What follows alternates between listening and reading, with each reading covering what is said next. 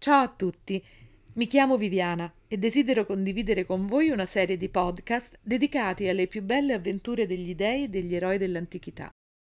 Anche oggi, come è nostra usanza, andremo a sentire il parere di un esperto.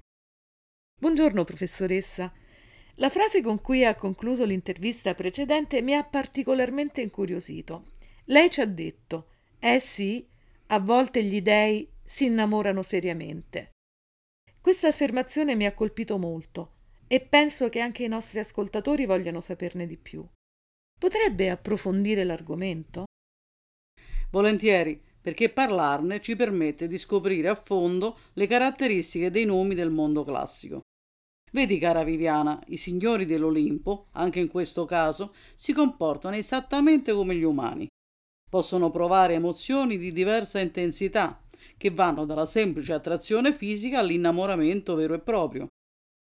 Nel primo caso può avvenire che una volta soddisfatto l'impulso, essi si sentono appagati dall'avventura di un momento e distolgono i loro interessi altrove.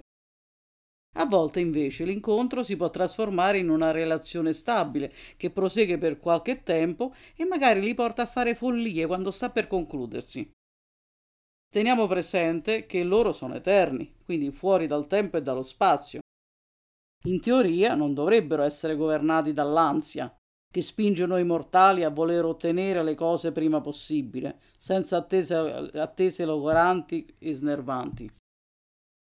Nei racconti del mondo classico, invece, non troviamo traccia di questa filosofica pazienza che ci aspetteremo da, dai nomi eternamente giovani e mortali. Al contrario, mettono in atto ogni strategia per raggiungere in fretta l'oggetto dei loro desideri.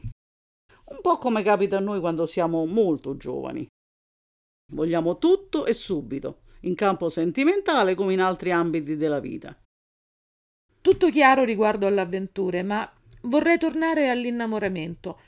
Cosa succede in questo caso? Gli dei possono soffrire o gioire con una particolare intensità, violenta e duratura.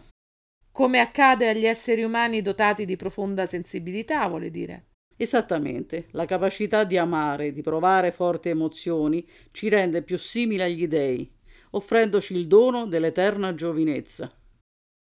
Grazie, professoressa. Per questa volta è tutto. Seguiteci e le porte misteriose si schiuderanno per voi.